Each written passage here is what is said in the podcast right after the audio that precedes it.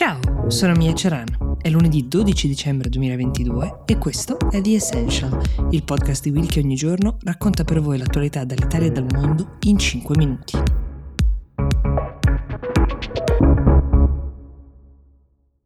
C'è una vicenda che agita l'Europa, ma anche il nostro paese, visto che alcuni dei personaggi coinvolti sono figure legate alla politica anche italiana. Um, si tratta di quello che potrebbe rivelarsi, sembra proprio così, il più grave scandalo che si sia mai abbattuto sulle istituzioni europee e c'entra il Qatar, questo Stato, questa piccola ma ricchissima monarchia di cui stiamo imparando a conoscere vari aspetti in quest'ultimo periodo e dove, come sapete, si stanno celebrando i mondiali di calcio.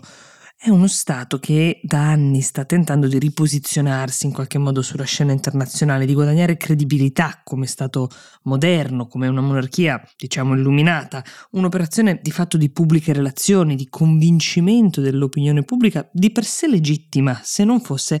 che come abbiamo imparato a capire, questo Stato ha anche una serie di gravi pendenze che riguardano il tema dei diritti umani, del rispetto della comunità LGBTQ, della tutela di base dei diritti di lavoratori, ancora da sistemare prima di potersi effettivamente presentare sulla scena internazionale come trasparente e civile. Ma il lavoro di pubbliche relazioni e quello di trame politiche, quanto pare, è partito ben prima e le accuse formali delle autorità del Belgio, che sono a carico di alcuni europarlamentari, di dirigenti, di funzionari di diversi partiti politici, è associazione a delinquere, corruzione e riciclaggio di denaro, sostanzialmente in cambio di laute somme di denaro e di regali di varia natura, le persone coinvolte nell'inchiesta avrebbero agito in modo da indurre decisioni favorevoli al Qatar da parte del Parlamento europeo. Le dichiarazioni di queste persone accusate sono tutte agli atti, sono effettivamente dei grandi endorsement alla causa catariota, però certo c'è da dimostrare che si sia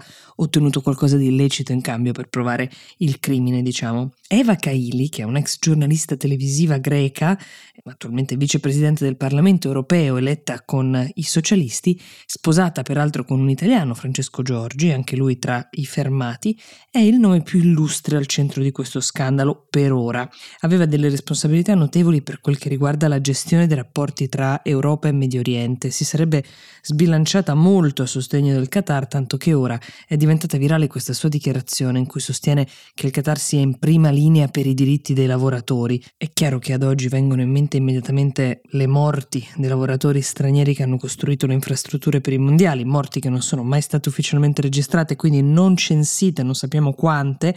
ma ampiamente documentate da diversi giornalisti. Il giornale belga L'Echo, nel frattempo, dice che a casa della Kaili sarebbero state trovate diverse sacche di banconote mm, per un totale di centinaia di migliaia di euro.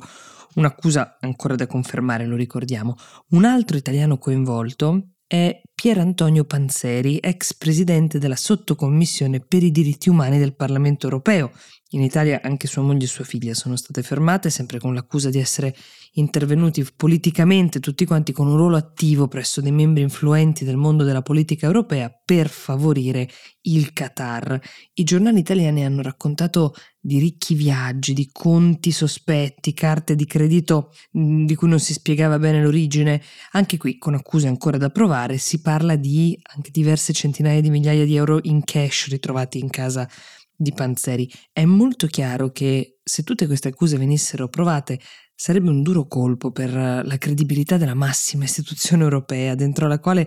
delle figure di spicco, spesso con dei ruoli specificamente pensati e assegnati per trattare temi come i diritti umani, per dire, la posizione che l'Europa dovrebbe tenere in merito alla condotta di cui alcune persone con cui si interfaccia verrebbe gravemente minata e se la credibilità del Qatar è ancora in corso di dimostrazione, per così dire, vedere intaccata quella delle istituzioni europee è tutta un'altra partita.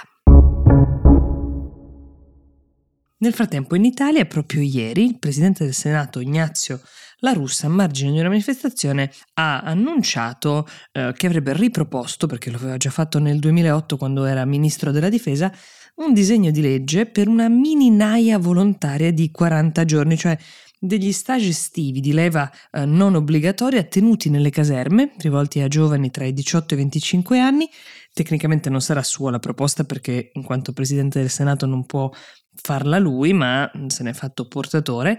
si potrà per 40 giorni partecipare alla vita militare o nel corpo degli alpini o in altri corpi per avere appunto un addestramento. Ci saranno degli incentivi per spingere i ragazzi a farlo, potrebbero essere punti per la maturità, per eh, concorsi pubblici anche, anche se, come ho voluto specificare, la russa il vero incentivo resta la volontà di aiutare la propria patria anche per un breve periodo.